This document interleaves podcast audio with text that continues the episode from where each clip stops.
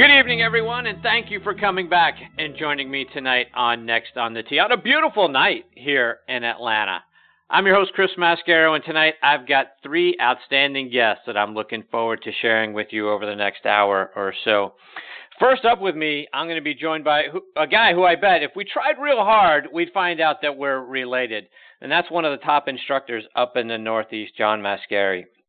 I would bet that when my grandfather and my great-grandfather came over to this country and, and they arrived at Ellis Island, someone put an O on our last name, and when John's family arrived, they put an I at the end of his last name, and away both families went. And years later, here we are, you know, together, and I bet you we'd find out we are probably long-lost cousins. John is a top fifty master teacher for U S Kids Golf. He is also the head golf professional at Alpine Country Club up in Alpine, New Jersey. He's been a part of and played at some of the most historic venues up in that part of the country. So I'm really looking forward to getting, you know, the opportunity to spend some time with my long-lost cousin here in just a few minutes. Following John, I'm going to be joined by Wayne Player, Gary's son, Wayne. And Wayne is a, a good golfer in his own right, folks. Played in three majors, two, two uh, Open Championships, one U S Open. He also competed in three U S Amateur Championships and a British Amateur as well. He and his father became the first father and son combo to play in the same major championship at the same time, and they did that twice.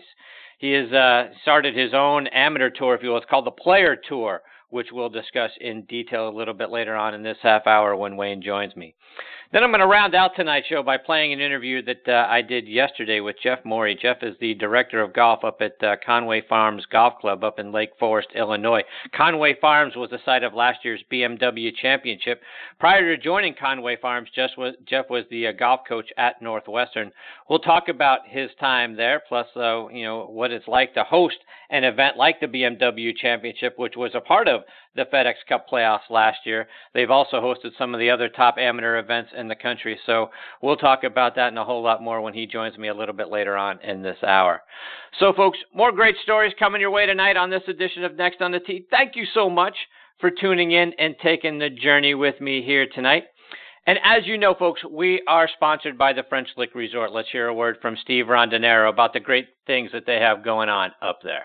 When planning your next golf buddy trip, consider something completely different for twenty eighteen at French Lick Resort. The Eagles, Birdies, and Pigeons package. That's right, pigeons. Take your best shot with a day at our Pete Dye course, a day at our Donald Ross course, then top it off with an outing at our new Sporting Clay shooting range. This package is reserved for groups of twelve or more. Just you and a pal craving a world-class golf getaway? Well, our Hall of Fame package can't be beat for a pure golf experience and value. Pete Dye, Donald Ross, and our two historic hotels make a legendary combination. French Lick Resort can also help you bring your game to the next level. Check out our Early Birdies Tune-Up, our Game Changer, and Rapid Recovery Golf Academies. Start making those twenty eighteen plans now with an online visit to French Lick dot com. French Lick Resort, home of the twenty eighteen Senior L P G A Championship and the Symetra Tour Donald Ross Classic. Be sure to check them out online, folks, at French Lick dot com. See for yourself how great a place it is and to book your stay as well. And, folks, you've heard me talking about Club Hub sensors over the last few months. It is the best portable shot tracking and swing analysis golf device out on the market. Other shot trackers tell you what happened. Club Hub's going to tell you what happened and why. Take the progress that you make on the practice tee directly to your rounds with the only device of its kind that can go on the course with you.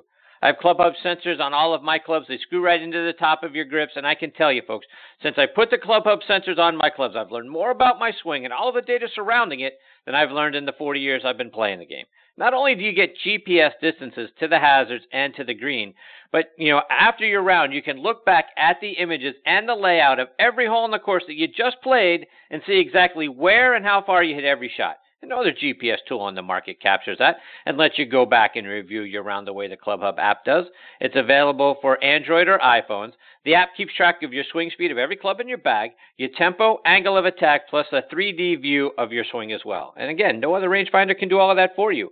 Go over to club hub golf dot com to order your set of Club Hub sensors today and enter the coupon code NEXT, that's N E X T, to get ten percent off all products at checkout.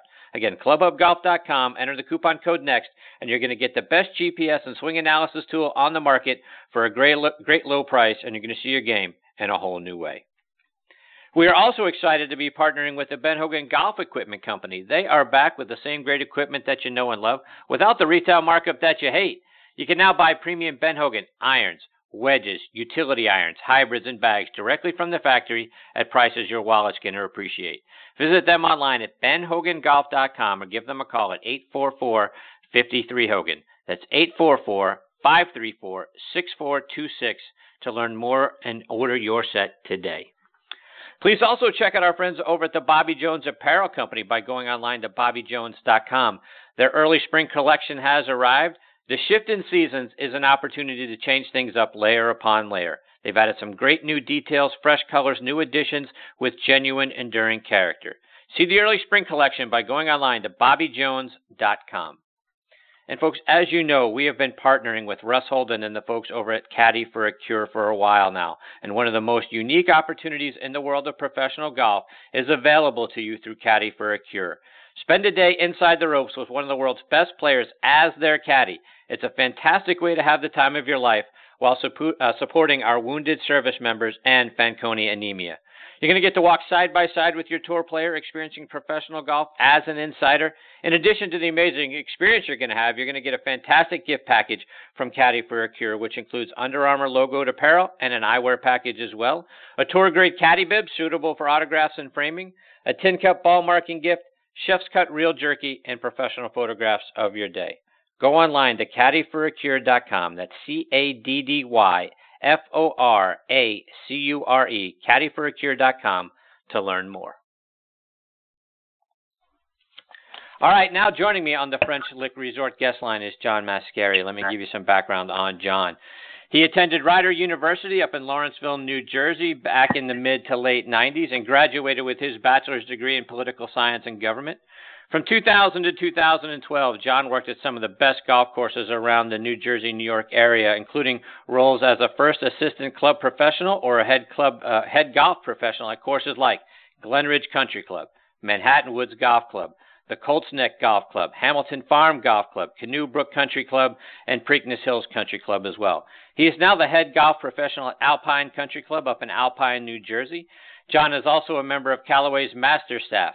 He's been named a top fifty master teacher by U S Kids Golf. And like I said at the top of the show, I bet if we tried real hard, we'd figure out that we are long-lost cousins. And I am thrilled that he is with me tonight here on Next on the Tee. Hey, cousin, how are you? Hey, cousin, how you doing? I know now. I know who to call if I need some money, I guess. Good call out of you, my friend. Yeah, uh, it's, uh, it certainly is a pleasure having you as part of the show, John. And and uh, I, I can't tell you, you know, with the anticipation of, of having you on the show, and, and you know, obviously the, the familiarity between our two last names, it's it does sort of make you wonder. At, at some point at Ellis Island, I'm sure some member of my family, some member of you know your family or our family got together. They got there. Someone put a, a different vowel on the end of the names and sent sent us on on their way. And and uh, now getting the opportunity to have you here, so uh, it's uh, it's certainly been exciting uh, thinking about you coming on the show. And I appreciate sure your time tonight, my friend. Yeah, it's my pleasure. Thank you for your hospitality. Hope having me on, Chris. I'm uh, looking forward to tonight's discussions. So, John, you've done some very cool things in the game of golf. But let's go back to the beginning. When did you first start playing? Uh, let's see. I started playing. I was about thirteen years old.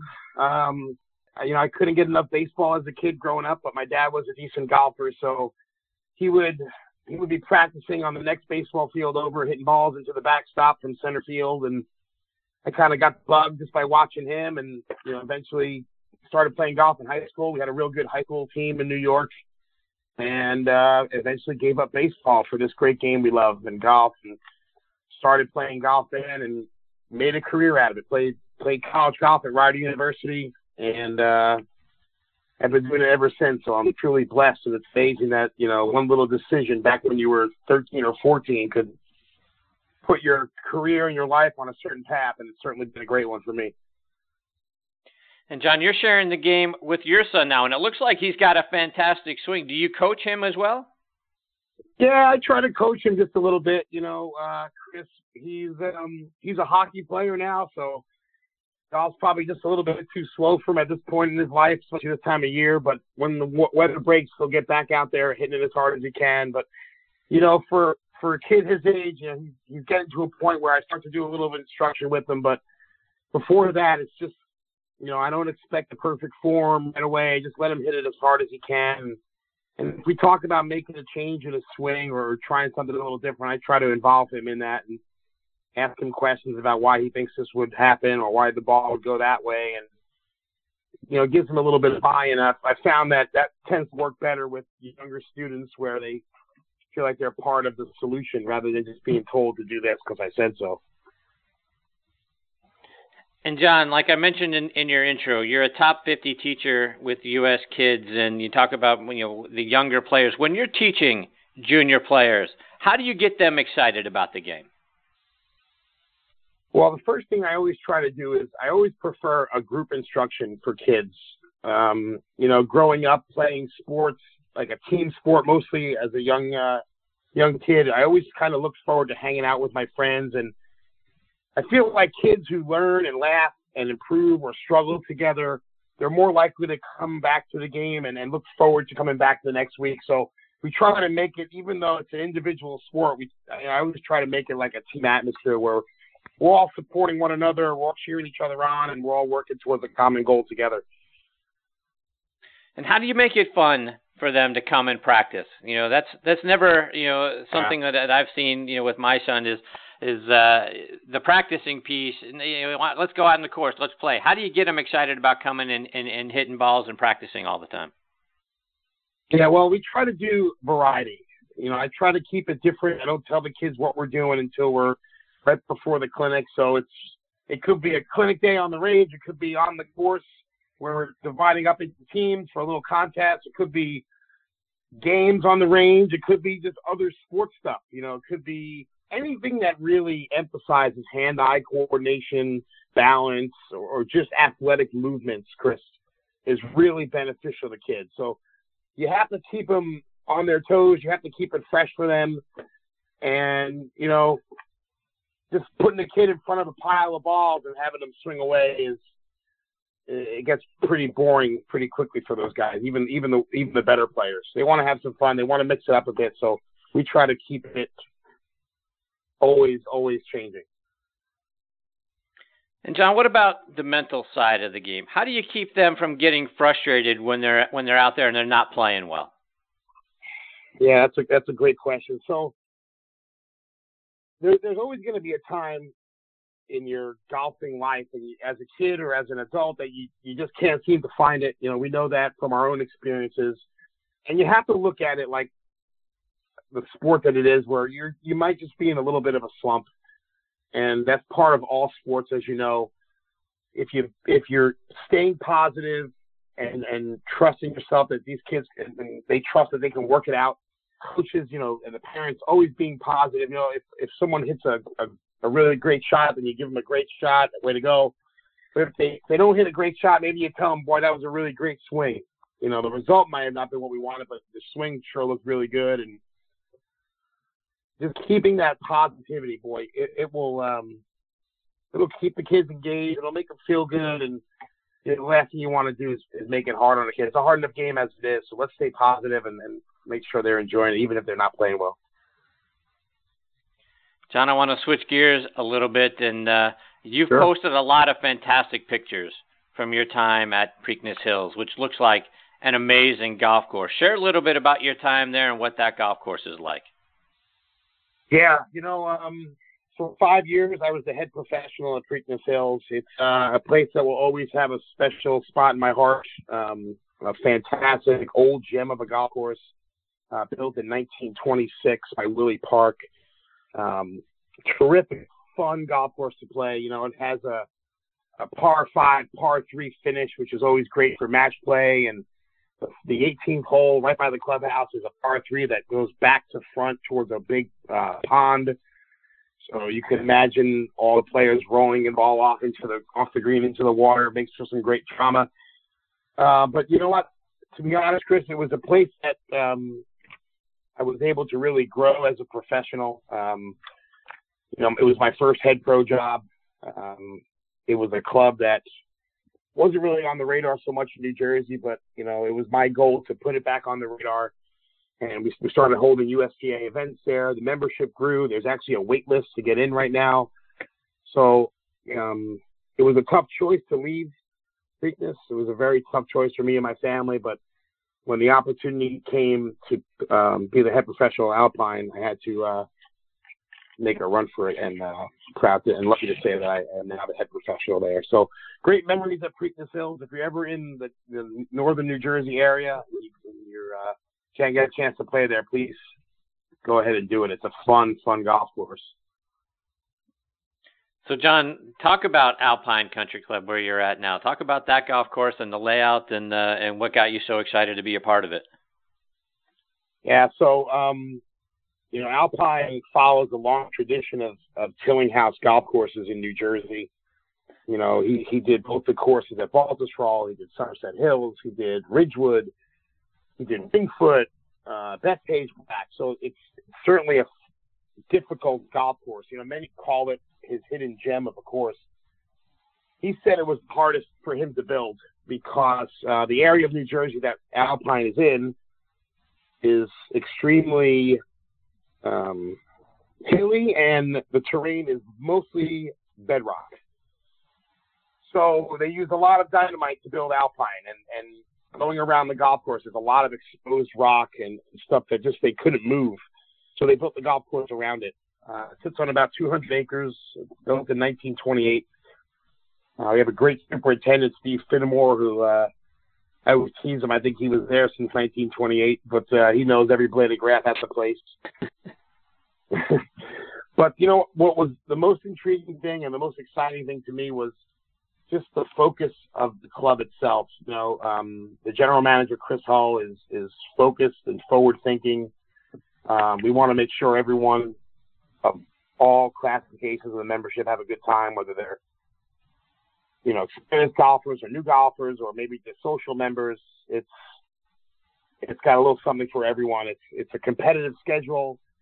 But then we also have stuff like night golf, and we play the course backwards, and we have a kid zone in the basement with PlayStation, and there's Camp Alpine, which is like a sub camp for adults. It's there's a whole lot of fun stuff going on, and and we realize that in in, in this changing industry that we're in, that the clubs that give more activities and, and more reasons for people to come and, and either join the club or use the club are those that are going to be the most successful. So we are certainly there. We're certainly at the forefront of doing stuff a little outside the box from the normal clubs in our area, and uh, we're certainly very proud of it. And, John, there are, and you mentioned Baltusrol. There are a lot of great courses up your way, and when we were talking yesterday, you talked about the history and what it's like playing at a place like Baltusrol. What does it feel like when you're on that golf course? I think the term I used yesterday, you, you feel very tiny. And you feel like you're, um, the, I, I guess the best way I can explain it is like if you walk into a real big cathedral or a church where you feel very meek.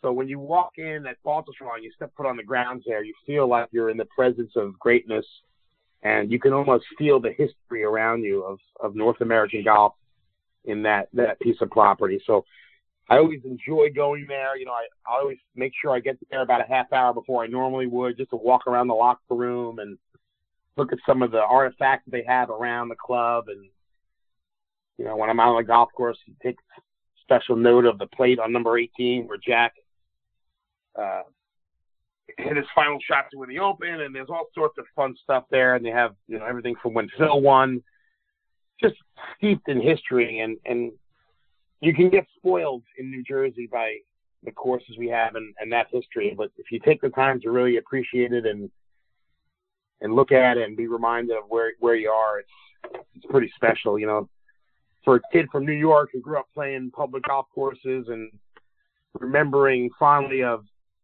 coaches telling you that you would get relief from the burned out car in the fairway, to go and play a place like Baltusrol or Plainfield or Ridgewood is, is certainly humbling and special.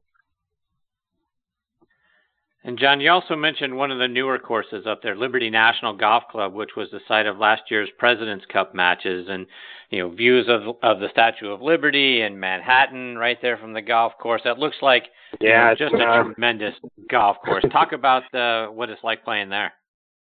Yeah, it's a it's an awesome, awesome property. Um, I, I don't think you would really appreciate it until you were there to see where it is.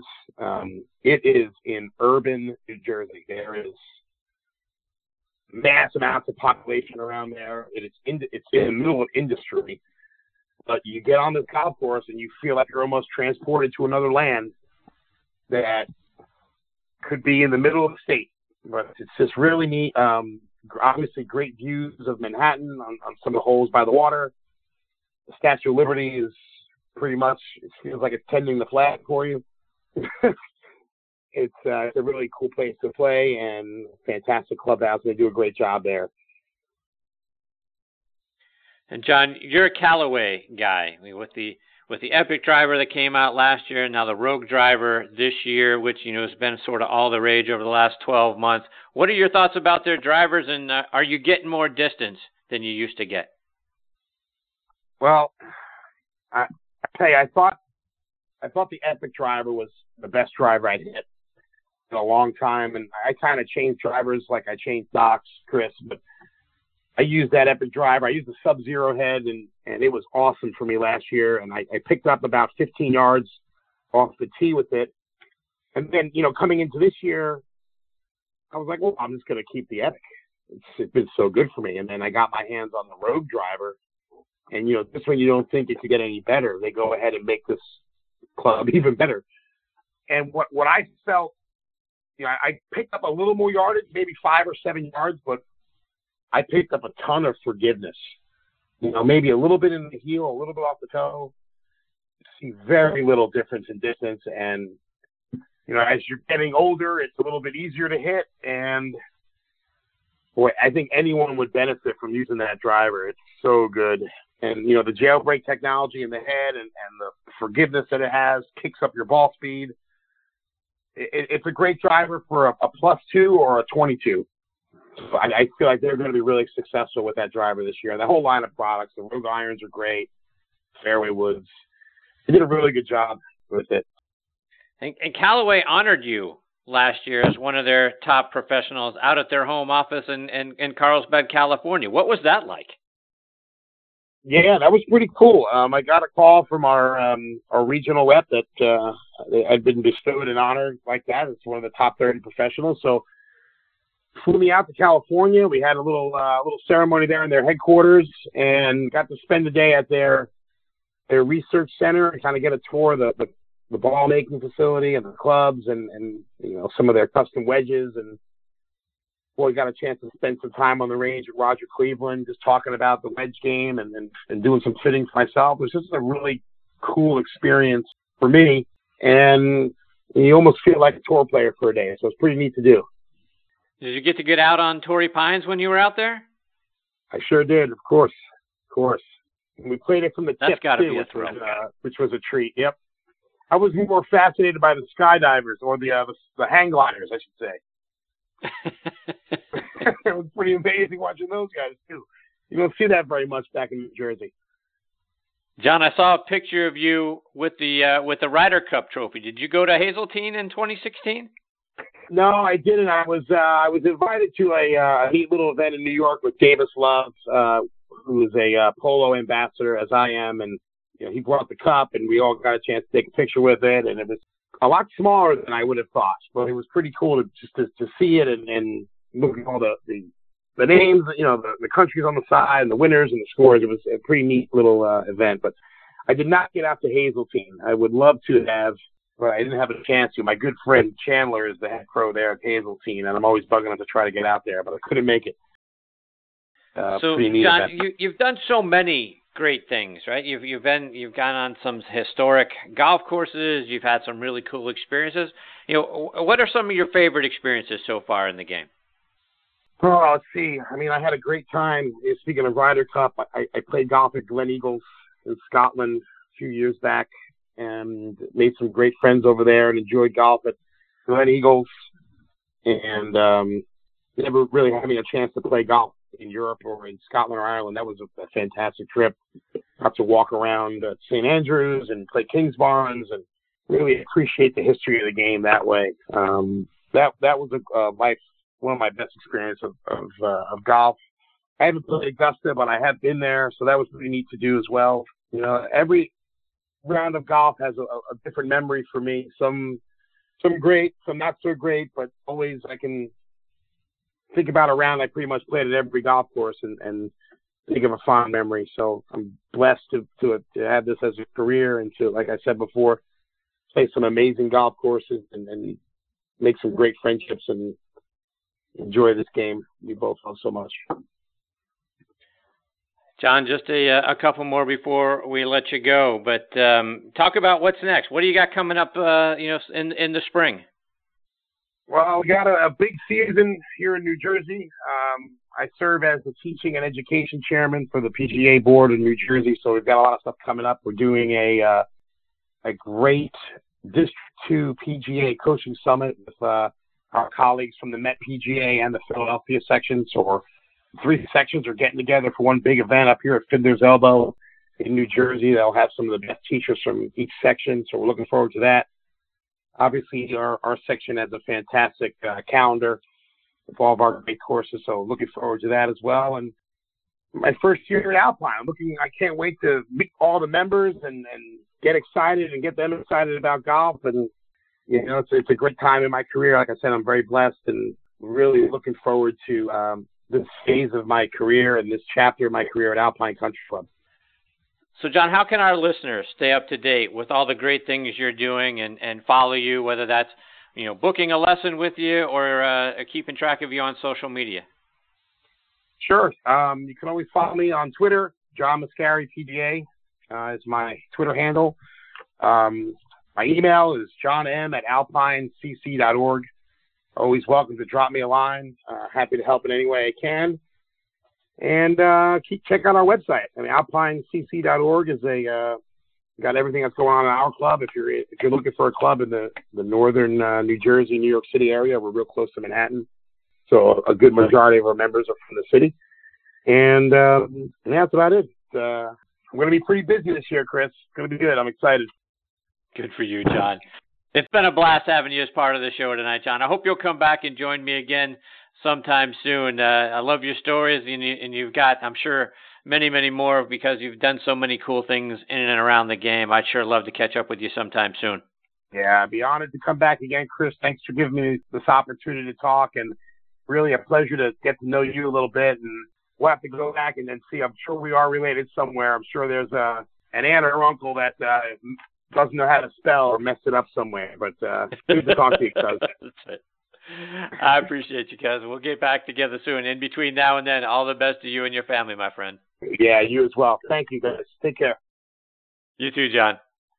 That is John Mascari, and it, it just the only difference between you know my last name and his is that mine has an O and his has an I. So great stuff, and you know all of the great things. You know, and I think one of the things that doesn't get enough attention is the fact that how many great golf courses there are up in the New Jersey area, and, and he's certainly had, you know, a, a lot of great experiences. I mean, the idea of, you know, going down there and playing at Baltusrol or over at Liberty National Golf Club and Alpine sounds fantastic, and I'll certainly be checking that out more and more. And then, you know, to think that uh, as a Callaway guy and uh, to be honored as one of their top professionals and to go out to Carlsbad and, and see pictures of yourself and the things that uh, that they did while he was out there is you know, a, a, certainly a huge credit to him. And then, again, a top fifty teacher for U S Kids. So he's certainly got a great career and a great future ahead of him. And uh, I'm telling you, we're cousins somewhere along the line. So look forward to catching up again with John again real soon.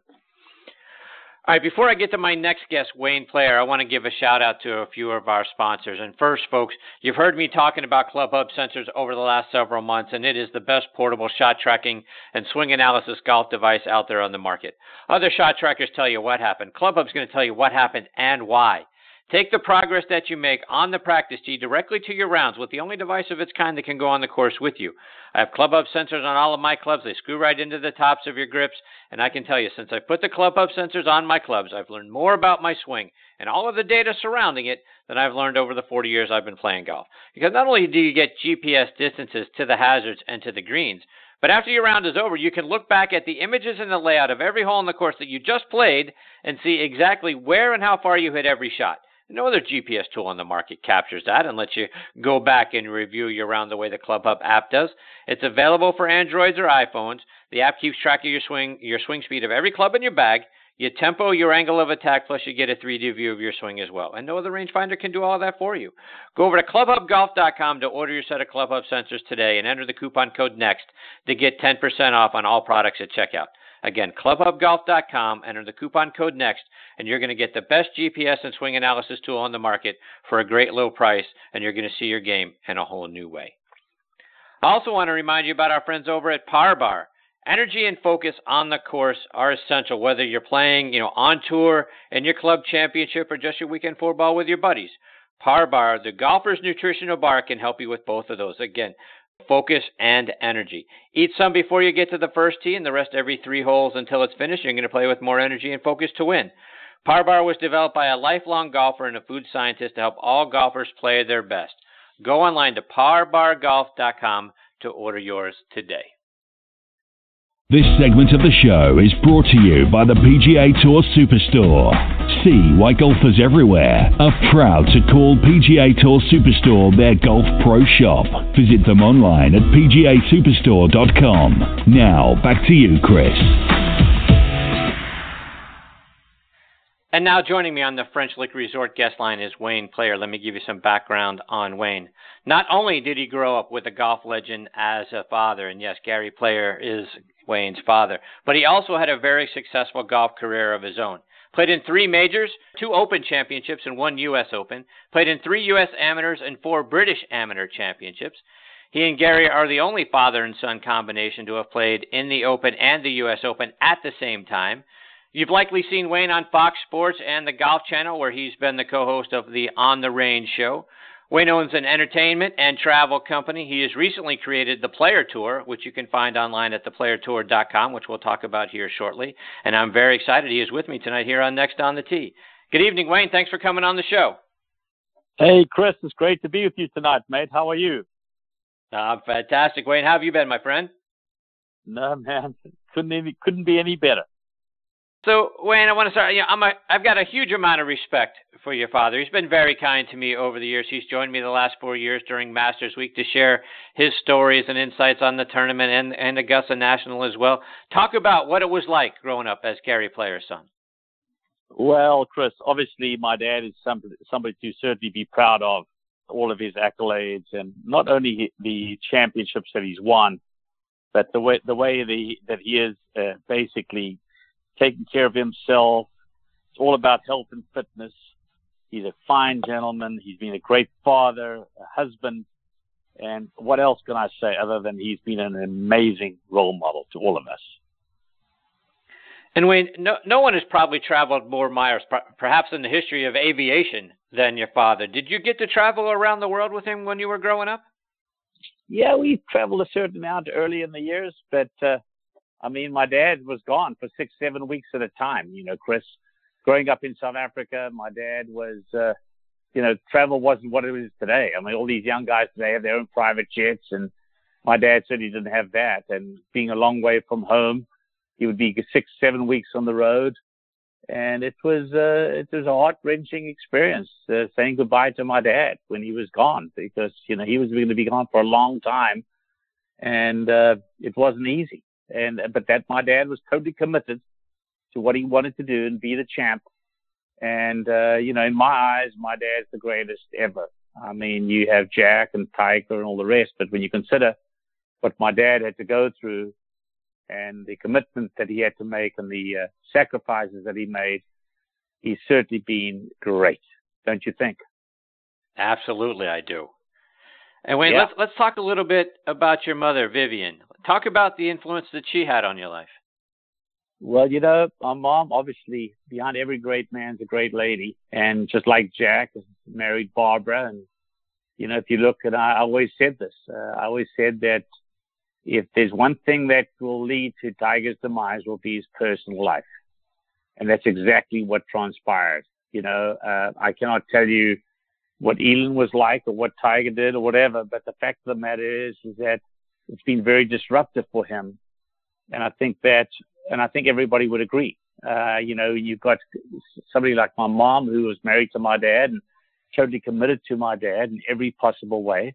And my dad was gone for six, seven, eight weeks at a time.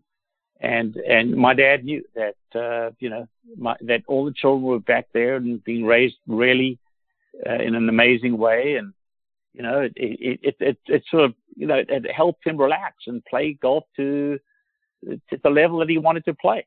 Uh, and, and Jack was the same way. So, you know, look, my, my mom has been the backbone of our family, uh, without a question of a doubt. And to this day, uh, she's still there for all of us. And you know what? Parents never stop giving you advice, Chris. I'm fifty-five years old and my parents still give me advice, and I try and listen to them. And I don't always listen, but you know, it's been a great ride to be, um, a son of a legend like Gary Player and my mom, who's been such an incredible person for us all. And Wayne, I read an interview with you that was in Golf Digest a couple of years ago that concluded with you walking off the eighteenth green at the Lost City Golf Club, and your mom was there and said, "You're so dedicated to health and fitness, you should go hit balls for thirty minutes. Was that fitness encouragement, or, or is that your mom continuing to see her son who has great potential that might, you know, with a little practice, give it a go on the Champions Tour at some point?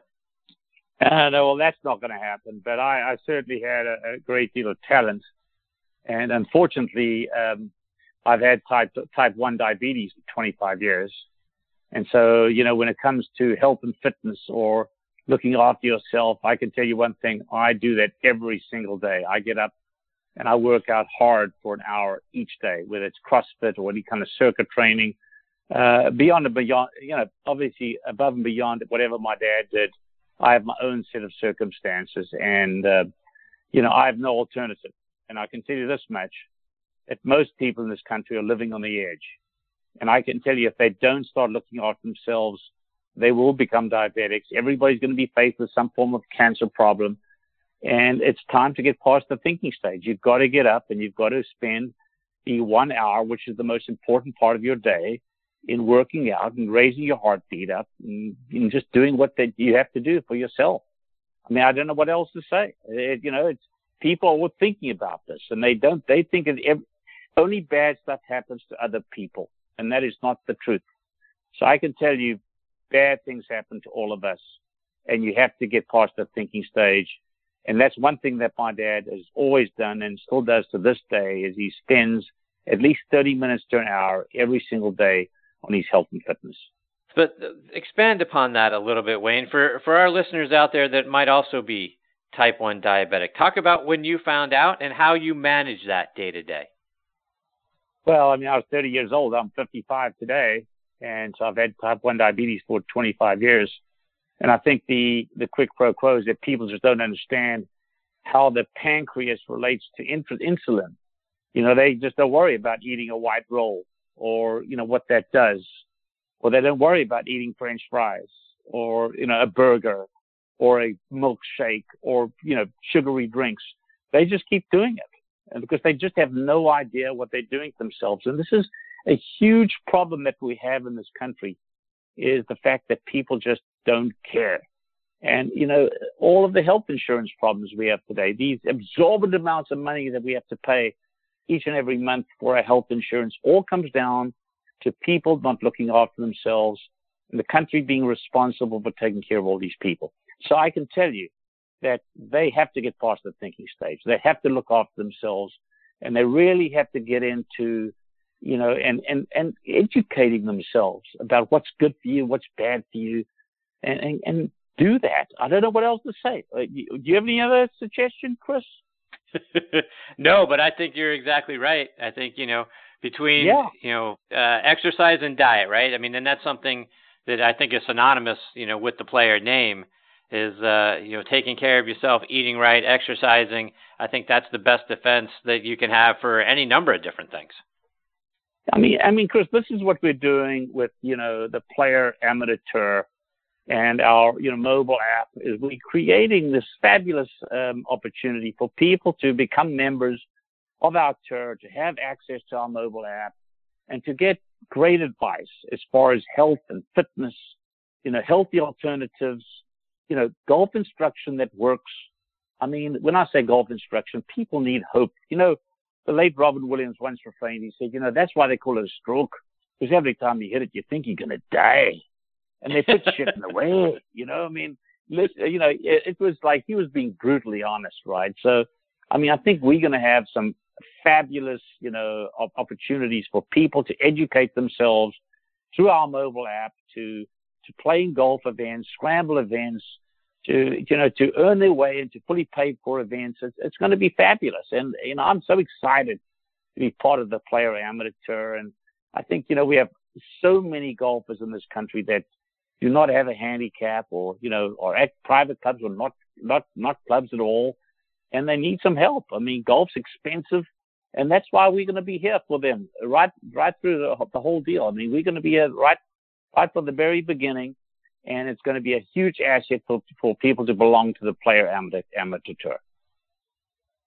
So give them, give more details about that. When you talk about what the Player Tour is, and you go on player tour dot com as the site, but if, if you sign up and you become a part of the Player Tour, what is it exactly? What do I get? What do I have to do? Well, firstly, the matter is that you go out and you're playing golf anyhow. And, you know, you need to keep a legitimate score. And you need to have somebody sign for your score. And once you become a member, you can post those scores on our mobile app, and you create, if you don't have a handicap, you, we can give you a handicap after three or four positive scores. And even if you have a handicap, you can still continue to have a handicap that will provide you. And then you earn basically, you know, order of merit points through the year that can qualify for you for fully paid for events, our regionals and into the finals. Regionals are in, in, in Tampa. And then the finals will be in Las Vegas, uh, you know, and it's, it's six days, six nights fully paid for. I mean, this is a fantastic opportunity, and we can have all sorts of cool, great scramble events that are going to be happening from week to week that people can participate in, basically pay an entry fee, get a Player Amateur Tour membership along with that, and get a fabulous, you know, incredible pack of goodies, you know, that we provide. You know, we have a new era, incredible new era hat. Uh, the, we have a great, you know, there's a dozen Elixir uh, core balls that they get and all sorts of other goodies. So it's a slam dunk for people. You know, we're here for them. They get all sorts of value added programs, our mobile app, um, all sorts of great instruction and health and benefit tips, et cetera. I don't know. I mean, I think it's an absolute slam dunk. I mean, we also have a great relationship with Par Bar and Par Water, uh, and you know Jerry Malati, and we. I think we are both. We both have basically know Jerry, and he's a, a great nutritionist. And people have to take care of themselves. You know, take a Par Bar out on the golf course with them, and to prepare themselves, and have a little bit of a, a you know protein bar that's really good for you. You know, every three or four holes. Takes away that hunger that you have. All of a sudden, you arrive at the, the ninth hole or the tenth hole where there's a halfway house, and the next minute you're eating Twinkies, ding dongs, and M and M's. You know, I mean, what what what what what can I say? You know, that's the truth, right? Yes. And Wayne, if yeah. if I understood what I read on on the site correctly, you can play where you want. You can play when you want, you can play, you know, what, you know, the courses you want according to your budget. There isn't necessarily a set schedule of events. Talk about how that part of it works. Yeah, exactly. I mean, if I'm going out tomorrow, if I'm a member of the Player Amateur Tour and I go out and play with you tomorrow, Chris, and you score for me and I shoot a seventy-eight and you sign off on that, they go to our mobile app. They take a picture of their scorecard. They post that on our mobile app into their membership site, into their little, you know, deal that they've got going on. And they, we, we create a handicap for them, and they keep posting scores. You know, golfers at the end of the day have to be compliant. You only have yourself to answer to. You have to focus on that. And it's always good to hold out every single putt. That's what the game's all about. You can't be giving yourself putts that, you know, within the sort of the grip length of putter. I mean, hole out everything. You know, be legit and post those scores and earn your way into events, fully paid for events. There's nothing quite like that we've got going on. I mean, you have the Golf Channel Tour, you know, that uh, basically, you know, it could cost you thousands of dollars to enter, you know, all the expenses that you have in that regard. This way, people have a challenge. Have, having challenges are good. And on top of that, we're going to offer all sorts of great value-added programs. So I don't know, but I would tell you this much. If your listeners are listening right now, they should go to the player tour dot com and sign up, because with all that we've got going on and the, the value pack that we give them, it's a slam dunk for them. And we're there for the full court press. We're, we're, we're there for the ride. And it's going to be fantastic for many years to come. Wayne, just a couple more before we let you go. First, I read a couple of years ago that you spoke at a prayer breakfast on the Tuesday of Masters Week at Warren Baptist Church over in Augusta. Talk about the role that your faith has in your life. Well, I think without faith, we have nothing. Um, we have so much to contend with in our lives. I mean, we all we all do. I mean, there's no perfect life, and we all have challenges and things that we have to contend with. So I can tell you that I would, when they asked me to speak at the Warren Baptist Church, it was quite something, you know, fifteen hundred people. And uh, I had to think very carefully about what I was going to speak about. But it all came down to passion and speaking about what my father has meant to us as a family and to all the golfing world, and to think about how I, how I can help. What, what can I do? At the end of the day, you know, Tiger Woods should bow his head every night and say, how can I become more like Gary Player? And that's what I said. And at the end of the talk, I held up an avocado and I said, you know what, folks, if God had meant for us to eat a pizza, it would have grown on a tree. And here's an avocado that grows on a tree. So eat more avocados, have some wheatgrass juice, get past the thinking stage of working out, and just do better. There you have it, man. Wayne, before we let you go, let our listeners know, how can they follow you and the great things that you're doing, and remind them again about going online and signing up for the uh, for the Player Amateur Tour. Well, it's all about the Player Amateur Tour, and I'm totally committed to what I'm doing there. And so, you know, it's always, you know, the w w w dot the player tour dot com. Log on. We're going to be uh, adding all sorts of new, exciting, uh, fantastic ideas and, you know, value-added programs. And I've obviously got my own website in wayne player dot com. But, uh, you know, I'm just excited. I'm, I'm a very lucky man, and um, just excited to be, you know, at fifty-five doing what I'm doing and customizing events, taking people to the Masters and Kentucky Derby, et cetera, et cetera, and being part of the Player Amateur Tour is just a wonderful opportunity, Chris. And I want to thank you for having me tonight on your show. I appreciate that very much, Wayne. It's been a lot of fun having you here. I hope you'll come back and join me again sometime. Give us some updates on how things are going over at the Player Amateur Tour and uh, the great things that you're doing. It has been a, an honor and a privilege to have you as part of the show tonight. Thank you very much, Chris. Take care. Take care, Wayne. All the best to you and your family. Look forward to catching up with you again soon. Take care, man. That is Wayne Player. Again, it's the player tour dot com. And again, um, not only is, you know, the handicap piece very cool, and the way that the, it's set up and laid out, something that you're really going to want to check out. I mean, the swag that you get as part of, you know, the, their package as well is, is outstanding. A lot of really great things in there as well. And uh, boy, you know, and we barely scratched the surface tonight, uh, talking about, you know, the things that Wayne has done over the course of, you know, his life, and, and the things that he had done. And just as a side note, folks, seventeen years old. He made the cut at the nineteen seventy-nine Open Championship. That was the year Seve won his first Open. And, uh, you know, through two rounds, he actually led his father by a stroke.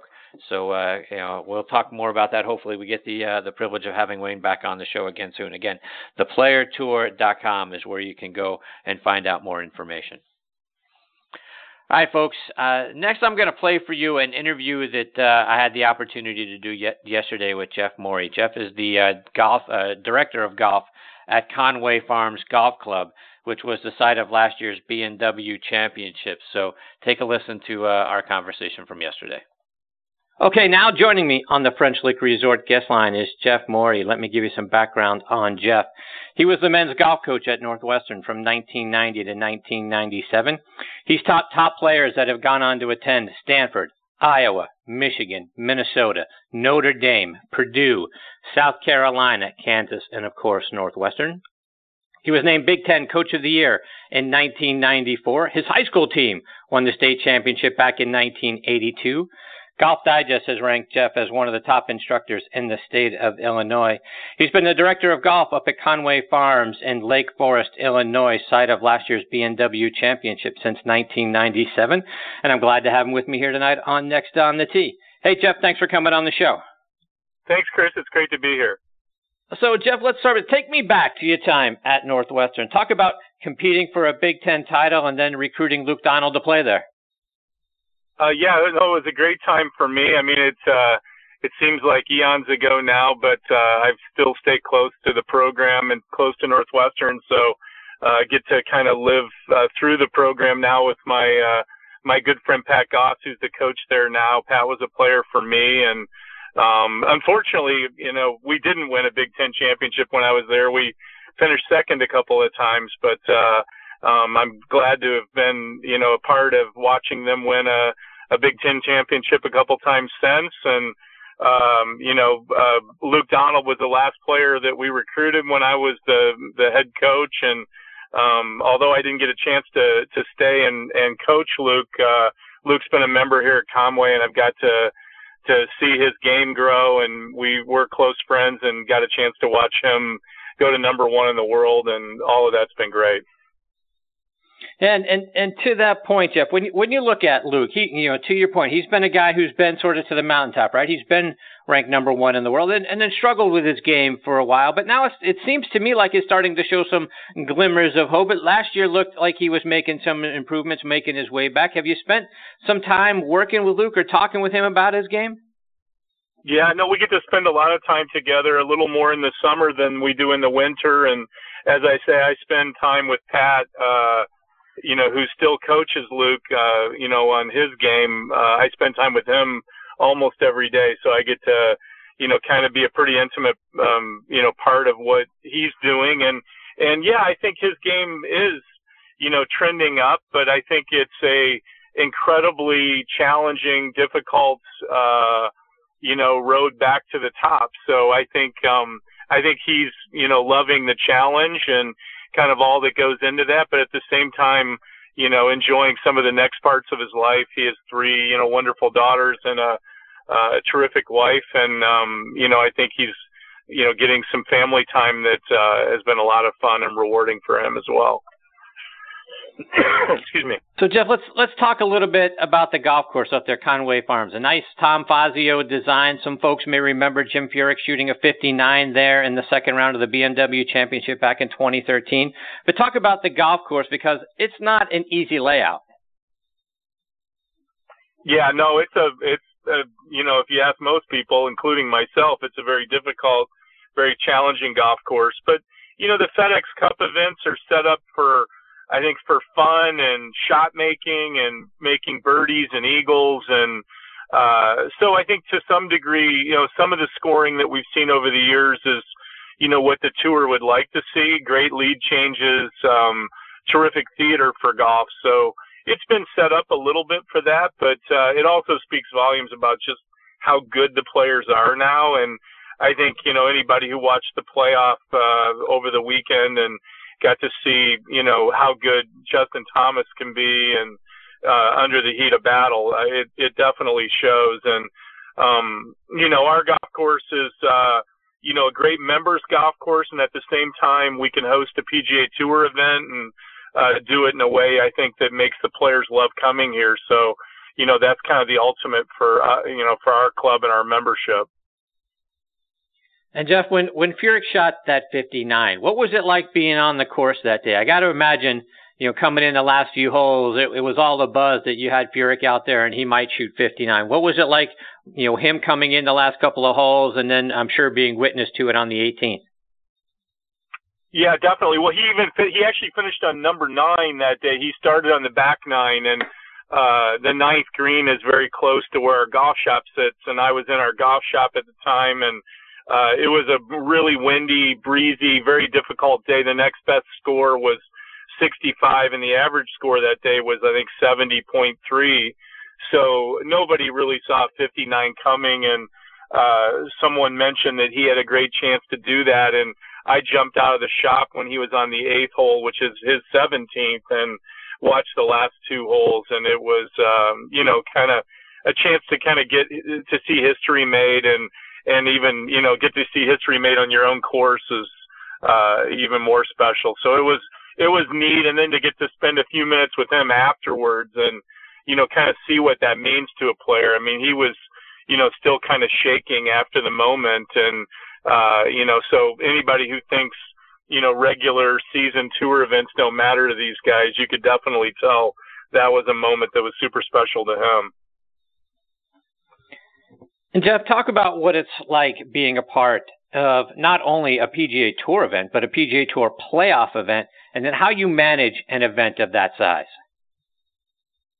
Well, we've had the chance now to do it three times. So, um, you know, each time I think, uh, you know, you get a sense a little more of what's coming. And, um, you know, the, the clubs that do these events, um, you know, Aranum Incorporated this year, uh, Medina will be doing it in twenty nineteen. We certainly hope, you know, that to be doing it maybe in twenty twenty-one or twenty twenty-three. And you start working to do these events years ahead of time. You're, you know, selling corporate hospitality, you're getting your club ready, um, any renovations or adjustments you're making to the golf course, you know, you're doing that years ahead. And, um, it's a, it's a really fun, gratifying experience, but, you know, it is sort of like having an extra job for, uh, a, a year or so. So, um, you know, it's, uh, I, I very much hope we do it again in the future, but it's nice this summer, you know, to take a year off and watch somebody else do it too. I bet. Uh, Jeff, you guys have something called the Green Coat Club up there. Talk about what that is. Yeah, that's a, like been our sort of center court, you know, uh, it's basketball season now, kind of our center court seat, uh, you know, the courtside seat that you see the, you know, all of the, uh, you know, Hollywood celebrities do at the Lakers game. That's sort of the Green Coat Club. It, Um, it's a very high-end ticket, and we put everybody super close to the action. So you're, you know, six or eight feet from, you know, watching these guys hit their shot on eleven and eighteen and thirteen, and, uh, you know, right up next to the action. But at the same time, um, you're, uh, you have very high-end catered food, um, a, you know, uh, air-conditioned hospitality structure that looks very much like you're going into a golf shop or a golf club. So um, I think for the, you know, for the hospitality buyer, it's been a, a ticket that kind of allows people to get super close to the action and have a really uh, high-end experience too. And Jeff, you guys have hosted some Big Ten championships there at Conway Farms. Talk about how different is it hosting, you know, you look at the at the B M W Championship, a playoff event versus holding a Big Ten college event. What's the difference between handling those two types of tournaments? Well, you know, we've been lucky over the years. We've had the N C double A Championship, the uh, twenty oh six Big Ten Championship. We've had the Western Golf Association's Western Amateur, which is sort of the Masters of Amateur Golf. So, Uh, the U S Mid-Amateur, the U S Junior. We've had the highest level, I think, at kind of each level of golf. We've had the highest level in college golf, junior golf, amateur golf, and then now professional golf. And um, the uh, the Big Ten Championship, for instance, is, I think, one of the most fun things to be a part of. You're right next to the action if you come out and see it. Um, from running the event, it's uh, everything that you can do for these players feels very special and um, above, you know, calling. And um, all the way them to when you're doing a P G A Tour event, um, you know, it's it, players that are used to the very best and used to those kinds of things. So, um, you know, it's forty thousand of your closest friends coming out to watch versus, uh, you know, maybe four hundred people at the Big Ten Championship. So, Um, it's really, really fun. I think anybody who gets a chance to watch high-level college golf should come and do it. I mean, three years ago, Justin Thomas was uh, playing for Alabama in an environment just like what we had here, and um, you can get right next to him, and the next year that player might be winning a P G A Tour event or a major championship. And Jeff, talk about partnering with a company like B M W. How are, how are they involved in making sure an event like they're putting on and you guys are running is an absolutely great event? Well, they're they're involved from beginning to end, and I think it's, you know, you get a sense of uh, their brand and how important getting their brand uh, awareness and, and doing everything at the level that B M W would want to do it if it was, you know, in, in one of their dealerships. And they they want to be involved in all of those because it's their brand that's on the title of everything that goes on. So, um, so they're meticulous about it. I think it's all very important. Um, as a club at Conway Farms, we feel the same way. The Western Golf Association feels the same way. So I think, you know, the partnership of the three really works well together that way. But I think, uh, you know, what I've learned over doing this for the last three times is uh, it's no accident that B M W makes a great automobile because they put a lot of care into every part of their brand. And Jeff, leading up to an event like that, Do you guys do you have players reaching out to you for advice? You know, t- asking you, know, hey Jeff, how do I pl- how should I play this hole? Or tell me about the conditions over here. Or where do I want to place the shot on, you know, this hole or that? Do they do they seek you out for advice? A little bit. I think the first year we hosted the event, um, the course was very new to every player, so I think um, guys were taking an opportunity if they had one passing through Chicago to, you know, come out before the event. Uh, you know, Daniel Berger spent quite a bit of time here before the event in twenty fifteen. Uh, Steve Stricker was here some before the event in twenty thirteen. You know, we had some other, a number of players last year that came out because of the hurricane that was going through Florida. So guys chose to come up um, because it was an off week, you know, five, six days early, spend some time. You know, uh, I spent a lot of time on the practice green with Will McGirt, you know, talking about, you know, how the greens roll, which holes were such. Um, but I think each year the players now know the course better and better, and they know how they want to play it. Because for most of them now, you know, a lot of them, it was the third time that they were here this year, not the first. And um, so I think they had a better sense. And I think from talking to each other about how they go about playing the course, those that maybe hadn't been here. So um, probably more of that in twenty thirteen than twenty seventeen for sure. Jeff, I want to switch gears a little bit, and, and I saw you guys are partnering with Tag Marshall to help improve the pace of play. Talk about what Tag Marshall is and how it's helping you guys uh, get your players through rounds quicker. Yeah, Tag Marshall is, um, you know, quite honestly, like a lot of other people, I got a an email that was blasted out to a few pros um in early June, maybe late May of uh, of this past year, twenty seventeen, and um, started kind of reading about it. It was sort of intriguing. You know, I get a lot of that kind of stuff, and it was intriguing enough to make me want to look a little further. Uh, there were some clubs that were already utilizing it with some people that I knew, um, Aaron Hills being probably the most prominent and the closest. So I made a call to a couple of people up there, talked to them a little more about it, got on the phone with some of the guys from Tag Marshall, uh, and then learned more. And it sounded like a perfect fit for our club. We are a club that um, we don't use tee times. Um, we're pretty active. We're an all-walking club with just caddies every day. Um, we'll, you know, routinely during the summer do one hundred fifty, one hundred sixty players in a day. We don't know exactly when they're coming, and we're doing it all with caddies. So Um, this was a tool to be able to use, you know, G P S in a way to be able to figure out where people were on the golf course, if we had issues with speed of play, you know, where they might be, plus even things that we didn't necessarily see at the beginning, uh, how, you know, green speeds and rough heights and things like that might affect speed of play as well. And um, as we started getting involved with it, we started implementing it here at the club. Uh, our members started realizing that we were using a system that was a little different.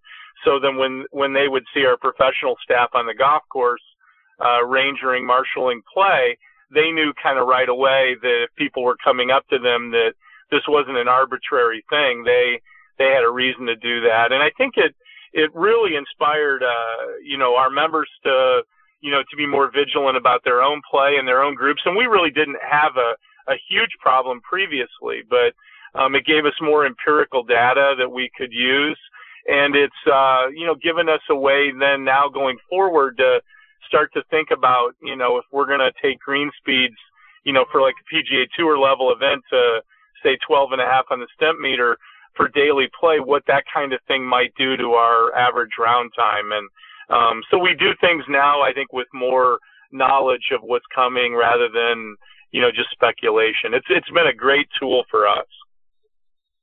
And do you share that data with the members? Because I got to imagine, Jeff, you know, especially because you guys are a private club, that if you had to go up to, you know, one of the members and talk about their pace of play, it could get a little bit touchy. But do you show them the data around it? You, you talk about the marshals and the, and the staff being out there. They they get a sense for why those guys might be mentioning something to them. But do you show them, like, you know, hey, based on what we're seeing here, your round is going to take you X, or here's here's some historical data for when you've played and some, you know, how how long the rounds are taking when you're out there. Do you share that with them? We do, and I'd say uh, more particularly the, the, the former, that we'll share with people when we go out there that, um, because nobody feels like they're the ones that's slow, and uh, it's always somebody else, or I'm not holding anybody up, and that may well be the truth. Like, but you can sort of see by what Tag Marshal does that who the real, you know, the group is that's sort of the cause of all this, and then how it filters backwards. And it causes everybody to sort of slow down. Um, and then indirectly, that's causing a problem. And I think that that's been a, a huge uh, resource for people. And then I think when we have our board meetings and, um, you know, executive kind of committee talk, uh, there are those few people who kind of consistently are the common point in each group, and, you know, kind of bringing that knowledge to the forefront.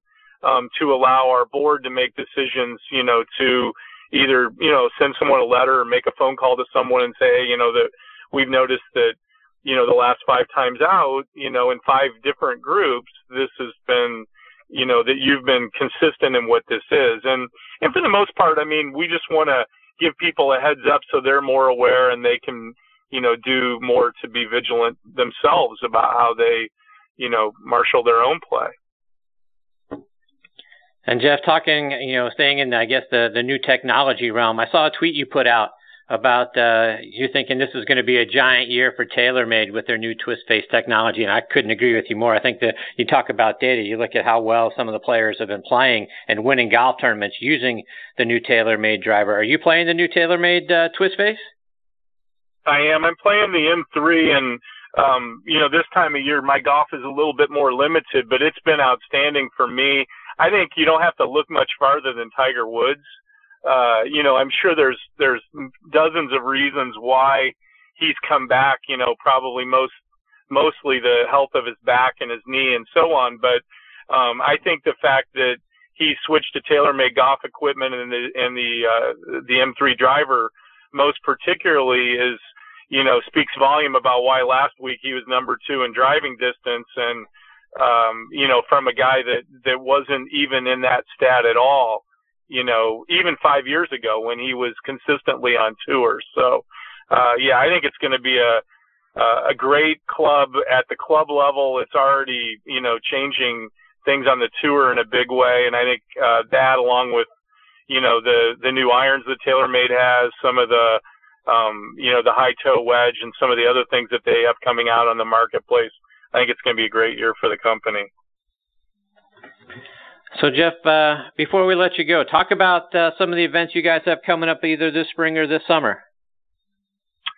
Well, this year I'm happy to say it's just a club event year, which we haven't had one for a long time. Uh, you know, as I say, we we had the Western Am in oh nine. We had the, you know, we had the U S Mid-Am in twelve.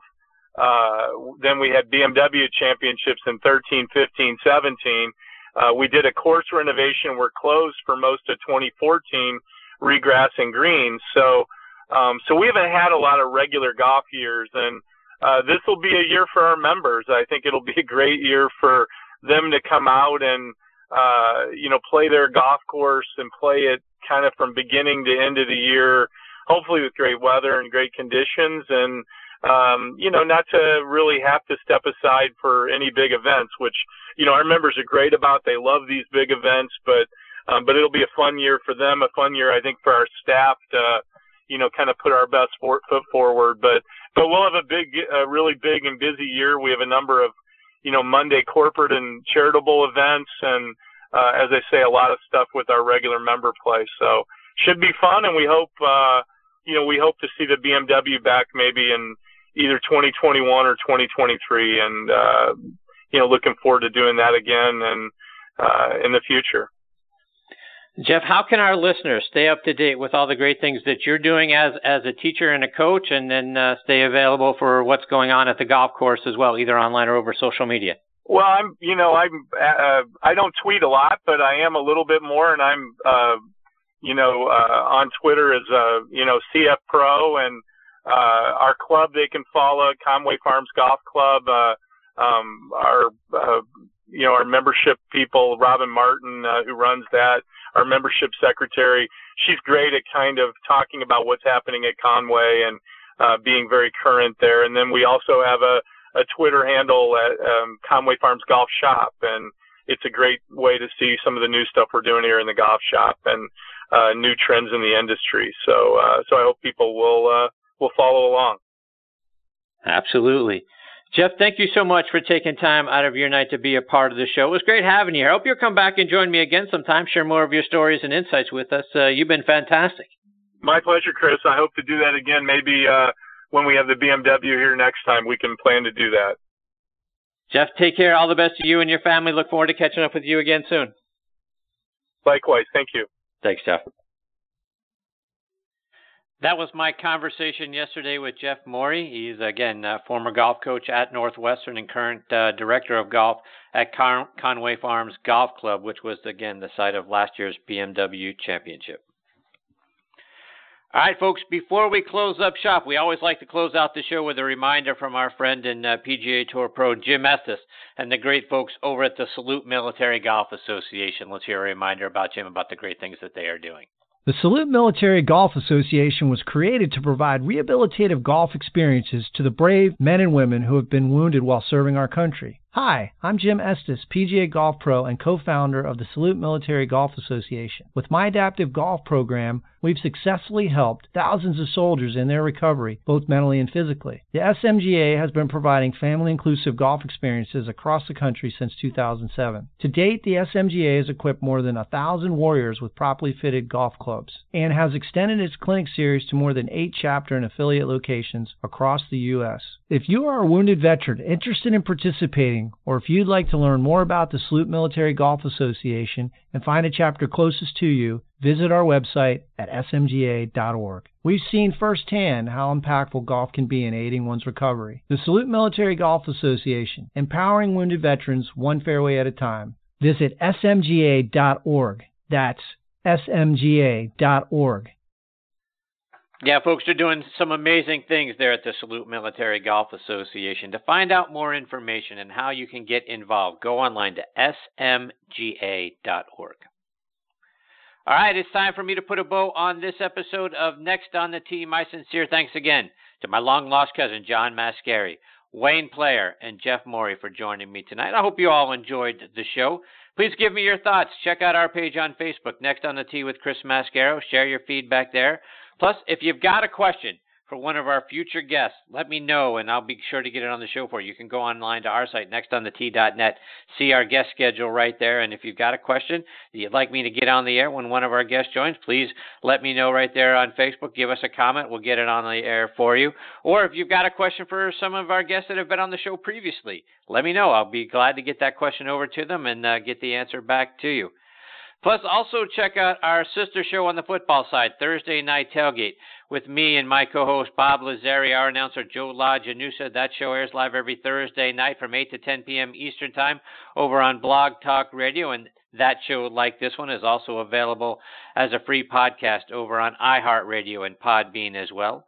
On Thursday Night Tailgate, we are joined every week by five N F L legends who come on and share their stories from their playing days, plus their insights into what's going on around the N F L now. Plus, we also highlight two players doing great things in their communities in our Spotlight on the Positive segment.